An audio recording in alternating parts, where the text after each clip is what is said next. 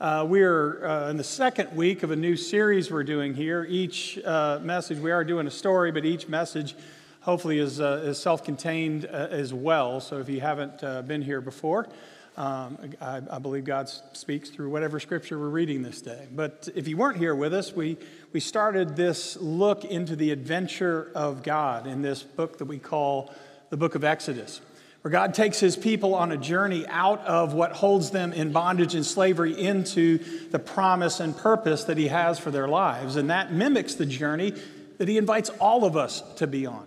We're all boxed in or pulled away from our purpose in one way or another. And God gives us a vision of what we call our discipleship pathway here in this encounter with his people in Exodus. He takes us from encountering Him, connecting with community, and then living out into the purpose of our lives. So we're, we're looking at that. Uh, last week we studied uh, chapter one of Exodus. Again, it's a big book. We're just doing an overview, so we won't cover everything. Uh, in fact, we got a, a, chunk to look at today, so it's just going to be highlights. So let me catch you up where we were last week in Exodus 1. We saw the people of God beginning in oppression and slavery, and in fact, uh, we get a sense that God isn't very visible or vocal in that period of time. And we have seasons of our life that's that way as well. But we saw how God's quiet promise and purpose worked out even when you couldn't see Him. And that's what we saw in chapter one. It ended with this really gruesome picture of the king of Egypt, the Pharaoh, decreeing basically genocide for all the Hebrew boy children. And we pick up in chapter 2. I'm just going to overview the beginning of it and we'll read. I know the slide says 223. We're going to start in chapter 3. But in chapter 2, you get the beginning of a problem because a woman has a baby and he's Hebrew and he's a boy. And there's an interesting line in here we'll come back to later. I don't know if you've ever tripped over it as I have before, but it says, when his mother saw that he was a fine child, your translation may say beautiful, she decides to save him and put him on the riverbank. We'll talk more about that later. But what happens here in this moment is the arch enemy's daughter, the Pharaoh's daughter, finds the baby in a basket placed in the water and she rescues it. And he doesn't even realize he's bankrolling the family of the people that God will use to undermine him because he pays for his own mother, Moses' own mother, to take care of him as a little child. He grows up in the palace in Egypt as the adopted son of the princess of Egypt. And then the story fast forwards to the second, beginning of the second 40 years of his life, where it says one day he went out to look at his own people, the Hebrews, working their hard labor, and he notices an Egyptian, very hard word in the Hebrew, beating a Hebrew. That word beating there is also the word that will be later used in the Ten Commandments not to kill. So he's killing this guy, and then Moses steps in and kills him, and then Pharaoh threatens to kill Moses. so we see what happens when violence becomes the answer to what's going on here. And so he flees for his life. If you think of the way southeast, away from the land of promise, he goes to a place called Midian.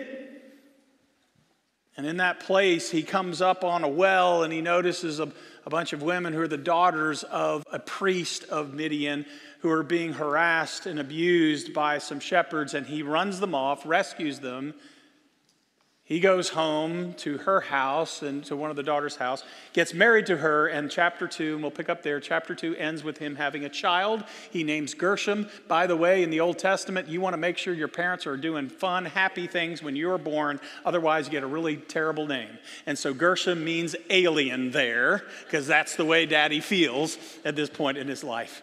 We pick up the story in Exodus 3, so if you have your Bibles on pixels or on pages, we are reading from Exodus chapter 3. This is the word of the Lord. One day, after Moses had grown up, sorry, that's in chapter 2. Now, Moses was tending the flock of Jethro, his father in law, the priest of Midian.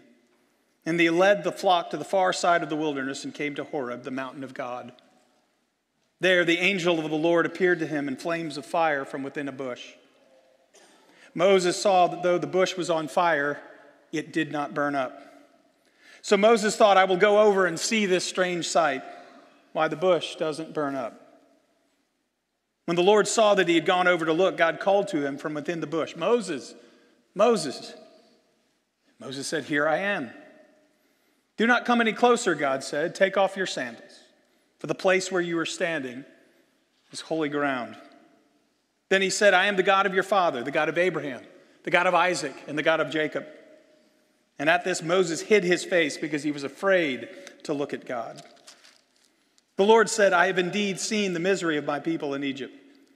I've heard them crying out because of their slave drivers, and I am concerned about their suffering.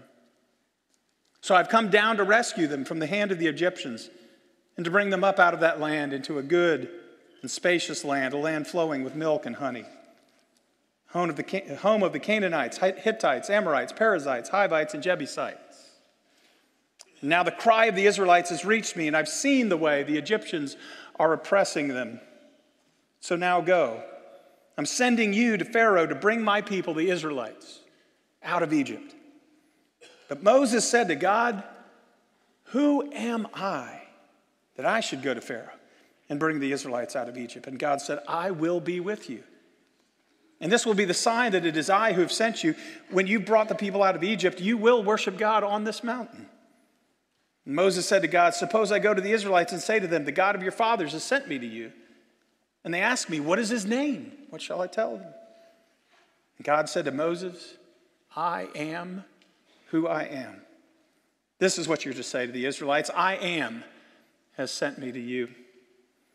And God also said to Moses, Say to the Israelites, The Lord, again, I am, the God of your fathers, the God of Abraham, the God of Isaac, and the God of Jacob, has sent me to you. This is the word of the Lord. Let's pray. Father God, may the words of my mouth and the meditations of our hearts be acceptable in your sight. O Lord, our rock and our redeemer. Amen.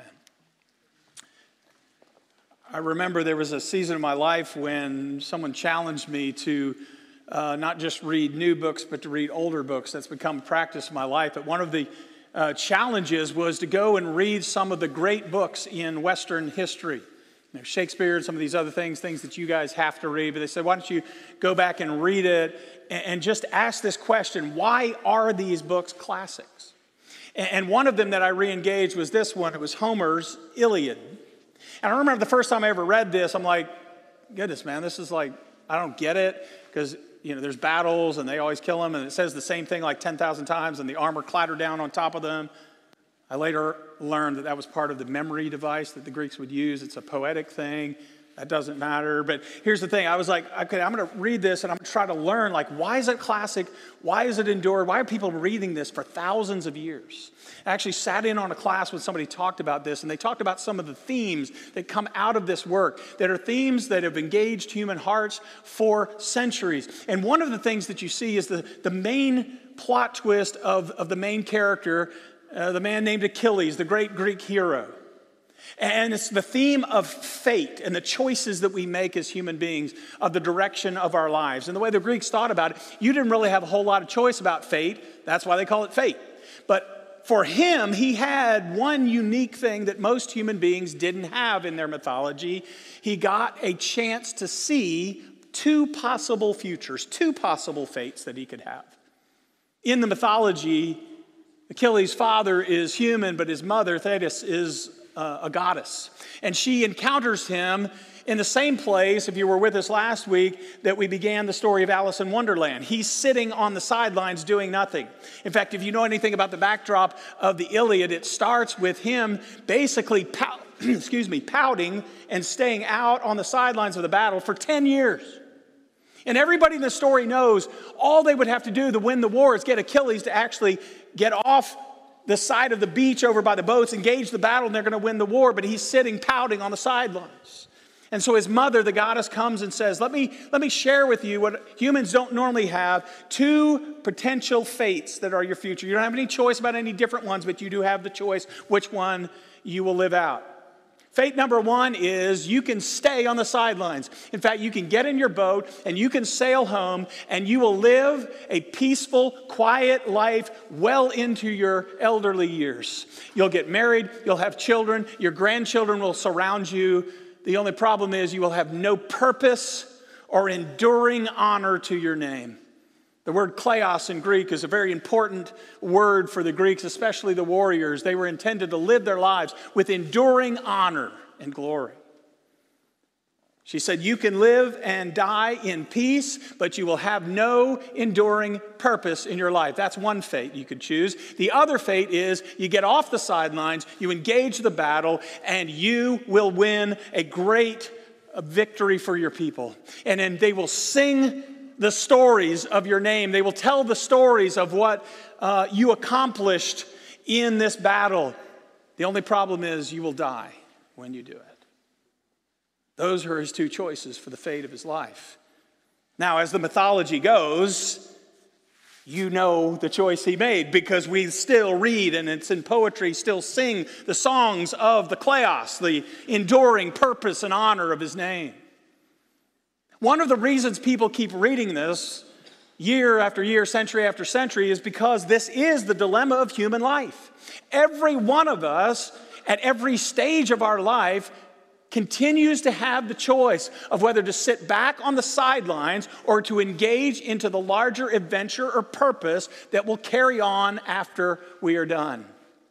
In Scripture, we're calling it here the adventure of God, the calling of God. You know, our mission statement is to find hope and live with purpose. And the purpose of God is to be disciples who make disciples, to be followers of the resurrected Christ in a way that makes other people followers. We are invited into a purpose that carries on generations after us. But we can choose to live shallow stories and insignificant lives if we want to. And part of the reason we tell the Exodus story again and again and live it out, not mythology here, it is a real encounter with God and a man who was having that same struggle. In the second half of his life, in the last 40 years of his life, he is struggling and wrestling with whether or not to engage into God's adventure. And the story here begins in the midst of all sorts of struggle for his people in the grand scale. We saw that last week. For 400 years, they've lived in oppression and slavery, but the, the struggle gets very personal here in ways that probably all of us can understand. As it moves into chapter two, the, the struggle for Moses is a very personal one. You see the grand purpose of God, get his people out there and to lead them into the promised land. But for Moses, like what role is he going to play, if any, in God's purpose? And the centerpiece for Moses of this text that we just read in chapter 3 is a question that he asked, and I'm convinced all of us ask at every stage of our life, whether you're 9 or 90 or anywhere in between or before, we're always wondering this question. Did you catch the question Moses asked? God called him to step into God's purpose, and what did he say? Who am I to do that? Who am I to live out your adventure? Who am I to do that? And that's his wrestle and his struggle. And listen, Moses had every reason in the world to struggle with what all of us struggle with from time to time our identity.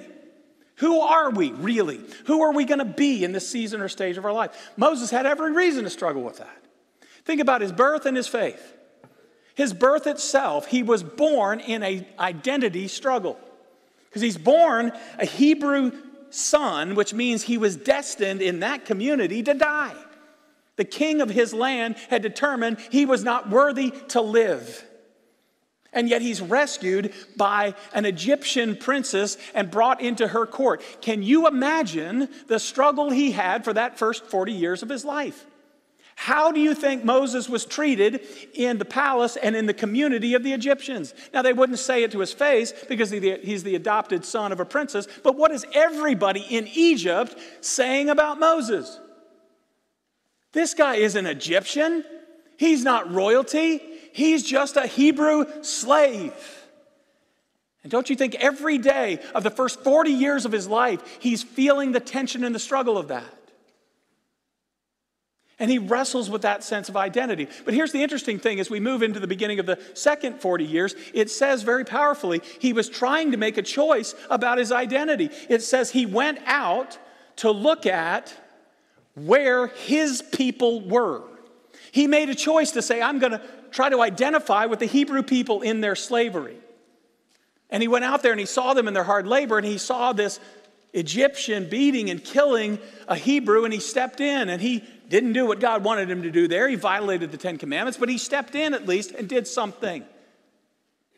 And what was the response of the Hebrews after when he tried to bring some harmony there and bring some leadership? They said the same question he was asking Who are you? Who are you to judge us or to lead us? He'd not been called at that point in time. Then he goes later, he goes further down into this place of Midian, and what do they call him? They go back to the house and they said to their father, the daughter said to their father, An Egyptian rescued us. Do you feel the tension everywhere in the story? Is he Egyptian? Is he Hebrew? He doesn't fit in anywhere. I don't know if you felt that in your life before. His birth makes him struggle for his identity, but his faith too. Can you imagine this? He's born as a Hebrew, and he's raised a little bit in his mother's home, and you know she told him the stories of Abraham, Isaac, and Jacob. But remember, God isn't particularly vocal at this time. So he's heard these stories, but then he spent 40 years being saturated in the pagan stories of Egyptian gods. And can you feel the struggle? Do you ever feel the struggle here? You hear the stories of Scripture, you hear this, but do you really believe in resurrection when the story out there is telling you everything else? And he struggled with that. And then on top of that, now he goes to Midian, and his father in law is a priest of Midian. Yeah, he's in Abraham's line somewhere there, but he's not Israelite, and he's probably not worshiping Yahweh at this point. He blesses Yahweh, but we, we don't, he, he doesn't have a sense of the right religion or faith in any place of his life. He's struggling everywhere. I love the way a friend of mine described it. You can break up Moses' life maybe in three 40 year chunks. Here's a great way to think about it. Again, just borrowed this from a friend. He said it this way He said, Moses spent the first 40 years of life, his life thinking he was a somebody. He's living in the palace. Spent the second 40 years of his life thinking he was a nobody. He's living on the other side of nowhere. And he spent the last 40 years of his life seeing what God can do through a nobody. Isn't that great? What God can do through a nobody. See what's great about this? For him, it's true for all of us. Did you know God still calls nobodies? He still calls what I call Moses the basket case, like literally. He calls the outsider and the outcast and the nobody and the insignificant. He calls us. By the way, can, can I share with you here something I learned from a guy named Tim Elmore? He used to be college minister, and then uh, he, he did a lot of leadership coaching, those kind of things. And he talked about different ways that God calls people. And he gives some images. By the way, I've adapted some, so I don't know where his stops and mine starts, but if it's good, it came from Tim, so I want to give credit where credit's due. But think about these four different images of how God might call. It's not an exhaustive list, but it's helpful. All of us, again, at any stage of our life is always asking this question who are you calling to be, me to be right now well god will call you in different ways so think about one as kind of the thunderbolt experience i would argue that most people don't have this one if you do you know it So you have to discern a lot on this one. You just got to discern whether or not you're going to obey it. So Paul has a thunderbolt experience. He's going down the road. God knocks him off his horse. You're going to be an apostle of the Gentiles. Mary, good thunderbolt experience. Hey, you're just kind of tooling around as a teenager. Now you're going to be pregnant with the Son of God. I mean, it's a thunderbolt moment. It's pretty clear. Second one, I also believe is relatively rare. The last two, I tend to think, in my experience, are a little bit more common, but this one happens. I call it the birth certificate dream or calling. Right? Some people know from very early on in their lives what they're intended to be, what their purpose is. They just have a sense of that. Most folks don't, but a lot of folks do. Uh, I get a sense of Jeremiah in this case, right? Jeremiah is someone who says, Man, even as a child, I had this burning inside of me. By the way, Jeremiah didn't want to do it. He said, You called me, I didn't really want to do it. Or my favorite birth certificate dream is John the Baptist. He was literally called in utero. I don't know if you've seen this story, but he's prophesying already in the womb when Jesus comes in the room. So some people are called earlier. I think of my friend John, who was in one of our campus ministries that I worked in before, and, and he used to tell me, man, I, when I was a little kid, as early as I could remember, I had planes, model airplanes I built, planes on my desk, planes all over my room. He is a pilot for the United States Air Force, right? He had a birth certificate dream. He's a follower of Jesus, and he does that faithfully there. Here's what most people, I think, tend to fall into. I call it the rear view mirror kind of calling in our life. I think of Esther as a great biblical example of a rear view mirror. This is so true for so many people. I have no idea what's going on. I don't know what God is calling me to. All people do sometimes is just take one step after another, the next faithful step. God invites them into this circumstance, they do the right thing, or they mess up and they get up and then do the right thing. They follow God faithfully in whatever moment. And then all of a sudden they look back years later and say, Oh, I didn't realize, God, you were doing all of that. Have you seen that before? Esther had no idea that God was going to use this little slave girl to rescue the entire Jewish race. But he did it by winning a beauty contest and her putting on a dinner as a queen.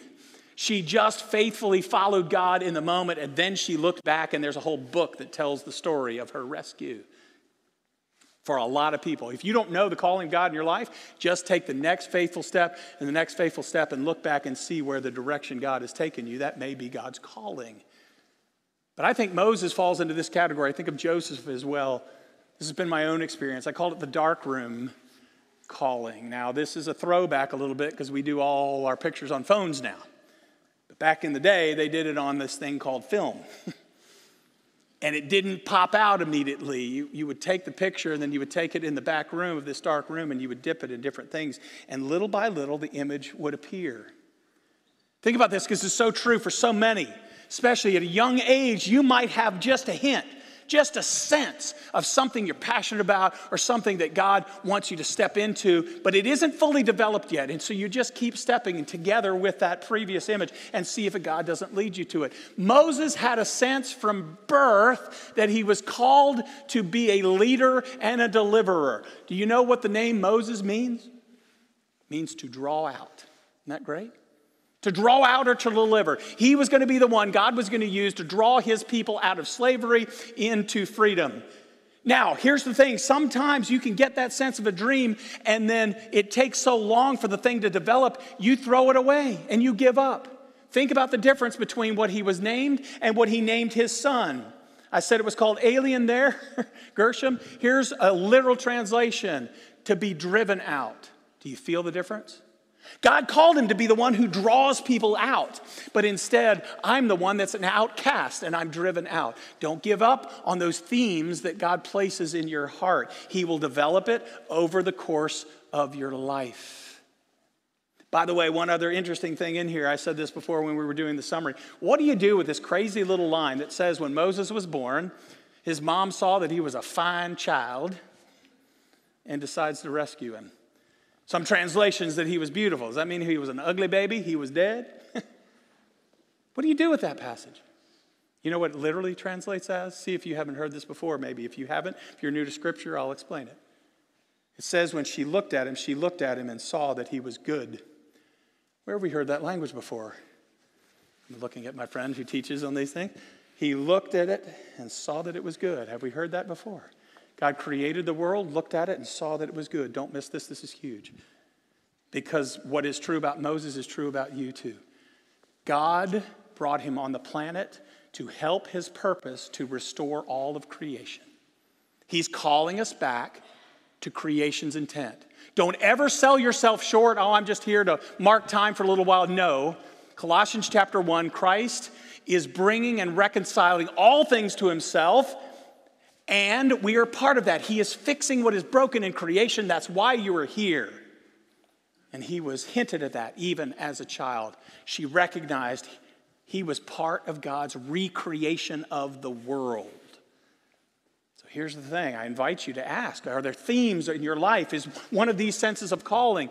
Just ask God, why am I, am I here now? What are you inviting me to do? And if you get nothing, then just take the faithful next right step and see where he leads you.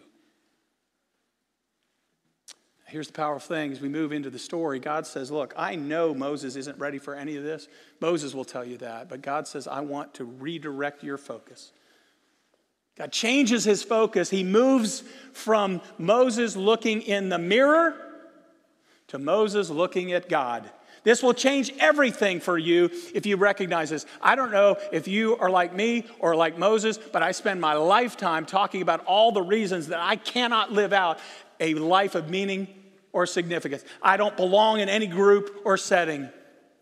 And God says, I get all of that, but can you stop looking in the mirror and start looking at me? Focus on me, and it will give you the power to live out the thing I'm calling you to do instead of focusing on what you can't do. And he does a couple of things here. The first thing is God will say, I want you to know me. Remember the power of that word, relational and experiential. So the first thing God does, before two quick things we're going to do here at the end, the first thing he does is he says, I'm going to tell you who I am. I'm the God of Abraham, Isaac, and Jacob. Why is that significant to a guy that didn't really know who God was, that he was confused and all this? I'm the God of Abraham, Isaac, and Jacob. Think about this. For most Christians in the Western world, if people come up and ask him, Tell me about your God, we'll start throwing out words. We'll say God is omnipotent, He is all powerful, He is omniscient, He knows all things, He is probably won't say this word omnibenevolent. He, he is all loving we'll say words to describe god and that's fine. There's nothing wrong with that. But a jewish person never would do that. If you asked a jewish person to tell me about your god he or she's not going to give you a list of words. What they're going to say is pull up a chair and let me tell you a story. Pull up a chair. Let me tell you a story if you want to know God. Think about it this way. If God says, if you want to know who I am, I'm the God of Abraham, Isaac, and Jacob, what's your next question if you're Moses? Who's Abraham, Isaac, and Jacob? Tell me that story. Listen, this is why every week we come and we listen to the Word of God. It's not just to download some rules for the week. God says, I am so intimately connected with the way I relate to my people. To know them is to know me. Get married and you get to inherit a whole nother family. To know them is to know them. God says, get to know the way I interacted and related with these crazy characters in the Genesis story, and you'll learn about who I am. You get a much fuller revelation in the New Testament because this is my short form description. Who is the God you worship? He's the God of Abraham, Isaac, and Jacob, and He is New Testament, the God and Father of our Lord and Savior, Jesus Christ. If you get those two, two stories, you know God. Saturate yourself in the story of God. Why? So you can answer Bible trivia contests? No. So that you can come to know God. And here's the thing that God does in the, in the last two parts of this chapter that helps Moses move from the sidelines to the center of the story. He reveals his heart to him. He said, I want you to know my heart. Think about it this way when you are going through the seasons of your life, like Israel was going through at the beginning of the story, we're tempted to ask two questions God, where are you, and what are you doing? Have you had seasons of your life that, like that? God, where are you and what in the world are you doing? This story answers that in a way that reflects his heart. Here's a way to think about it. I remember right when I moved from doing law into ministry, a brand new minister. I had no idea what I was doing, still don't. I just trust God more now. But I had no idea what I was doing. And, and I remember one of my dearest friends, his, his mother lost her husband. Now, all death is untimely and ugly, but they were, they were younger, so it was really surprising. It was an untimely death. It was a painful situation. It was the first time as an official minister I was asked to do something official in a funeral.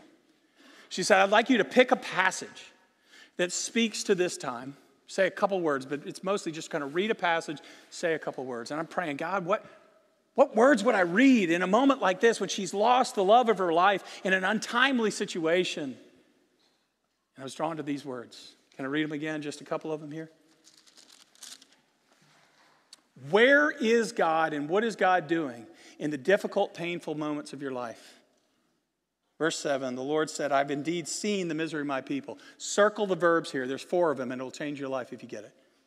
I have seen the misery of my people in Egypt. I have heard them crying out because of their slave drivers. I am concerned about their suffering, so I have come down to rescue them. Where is God in times of struggle? Where is God in times of difficulty, and what is He doing? Have you ever had these times in your life you're like, something's going on, you're like, God, you see this? Do you see what's going on? It says, God says what? I see. I see what you're struggling with. I see the things you're wrestling with. Have you ever cried yourself to sleep at night? Either hoping that nobody heard or wondering if anybody heard? You know what God says? I hear it. I hear the cry. I hear the challenges. I hear the things that you have to go through. I hear the things that you have to face. You know, there's a lot of people that see and hear, though, that doesn't do anything with them. God says, I see, I hear, and I care. By the way, if you were here last week, the word is know. I know it. I experience it. I relate to it. I care, and I'm going to act about it. And the last one, how powerful is this? I see, I hear, I care, so I'm coming down to do something about it. I read that at that funeral, and I thought, you know what? Those four words are the most powerful description of the gospel of Jesus Christ I've ever heard. We don't even get to the New Testament yet. Don't ever say the Old Testament is law and the New Testament is grace. This is the heart of our God, and it's been grace from the beginning. I see, I hear, I care, and I'm coming down.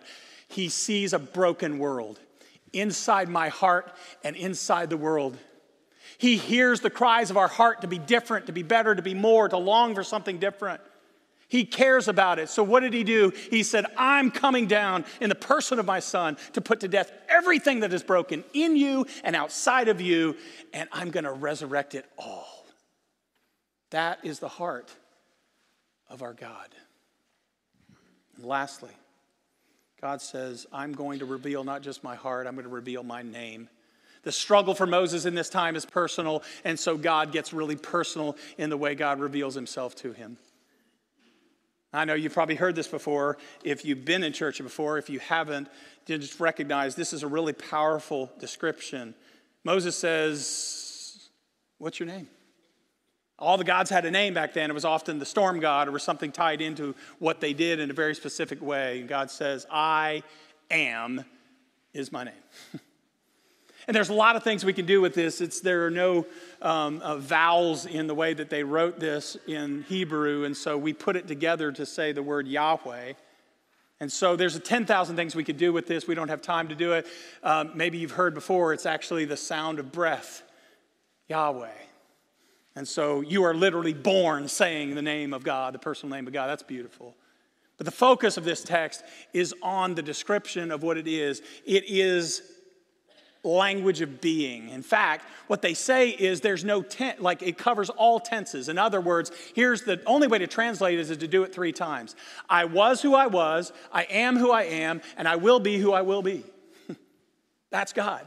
By the way, isn't that great? First of all, he says, You can't nail me down. I'm a mystery. I'm existence itself. I'm presence itself, and I cover all time.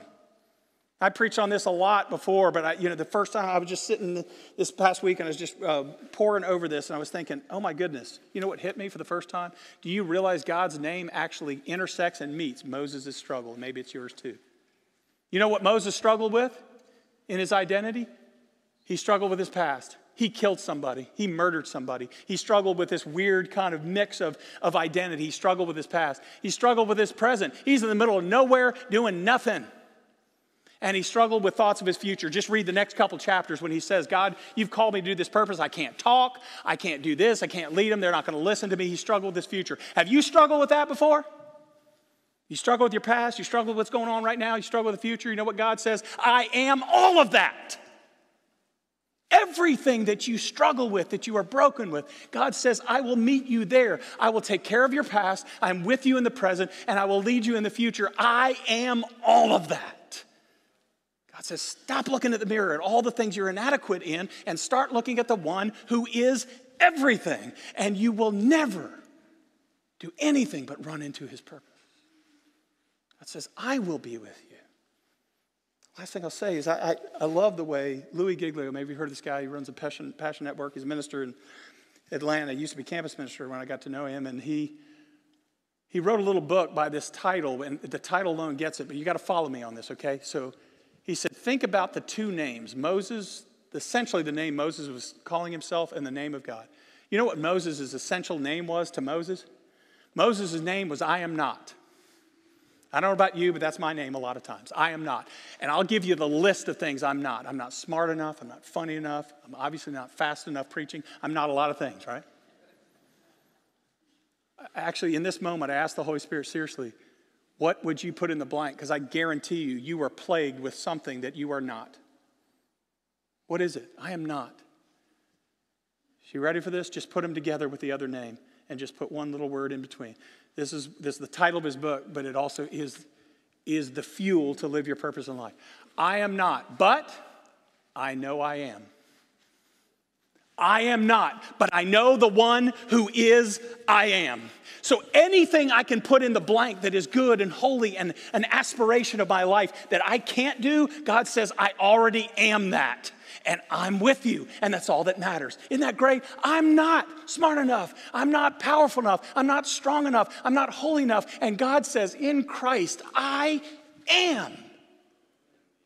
So come to me and to depend on me for the purpose and the passion and the meaning of your life. And if we do that, here's the challenge. I challenge you in this. If whatever you would tell somebody your purpose for life is, whatever we would tell the world the purpose for this church is, if it's something we can do on our own strength and power, it's not God's. Doesn't mean it's bad or evil. By the way, I'm not talking about adding something we got to go work hard. I'm talking about grace. We are saved by grace through faith for good works which God prepared in advance for us to do, which, by the way, you can't do without the grace and faith. So let's dream in your life. Don't settle for shallow dreams, please. The whole world's gonna feed you empty stuff to fill you up and give you significance. Don't settle for that. God says, chase a dream that only I have the power to give you. I am not but I know I am. Church, we're not just going to mark time here until Jesus comes back and takes us to heaven. We are going to make disciples who make disciples, and we're going to pour our lives into the next generation and the next generation, not by our strength or goodness, but because we know the one who is I am. And the only way we do it is the words he said back to Moses Who are we? God says, I will be with you. And I am. So I end with this. I saw a picture of this years ago. I was in high school and it spilled over to my college years. A friend of mine worked in broadcast engineering and sports. He works for uh, the Washington Nationals now, but at that time he worked for the Washington Redskins, then football team, then Commanders, whatever they call themselves now, which I'm a Cowboy fan, they're our arch enemies.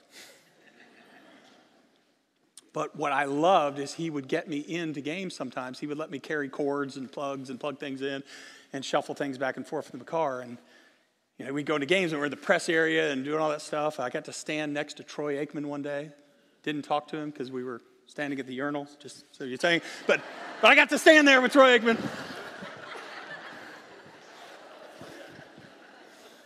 sorry, sorry, sweetheart. I'm going to pay for that when I get it. But I'll tell you the scariest moment was I get out of the car and I'm a high school guy and I'm an early college guy and I'm carrying some core. I'm just walking up and you can picture the face of the security guard, can't you? Looking at me, and what do you think he's asking in his mind? Who are you to come in here? I can tell you all the things. I'm not qualified. I don't know how to plug things. I don't know how to do anything. I had one line that got me in the door. You know what that line was? I'm with him. Hear me. Because some of you are plagued because you think you're not enough to be in the body of Christ. You're not enough to be called to Christ. I'm telling you, all you have to say is, I'm with Him. And if there's any other basis in which you're trying to be rescued or say, Paul says there's no grace there, you can't do it. By the way, I'm not just talking about going to heaven one day. I'm talking about living a life of purpose and meaning right now. The only, I can give you a list of all the reasons I have no business being a minister, no business being a Christian, no business being in the family of God. But you know what I say to anybody that says that? I'm with Him. You take it up with Him. People could look at us and say, What is a thousand member church, College Station, Texas, going to do to change the world? I don't know, but I'll tell you this I'm with Him, and He's renewing and restoring all things. Father God, that's our prayer and it is our thanks. We thank you that you provided everything we need in Christ to live a life not only to exist, but to make a difference and endure in the world. And Father, so I pray, first of all, we say thank you. Secondly, I say, please call us to the next step on our journey, whatever that step looks like, whatever age we are. Father, tell us what next step you want us to take to step more deeply into your purpose, not in order to be accepted by you, but because we're accepted and called by you. We pray this in the glory of your name, Jesus. Amen.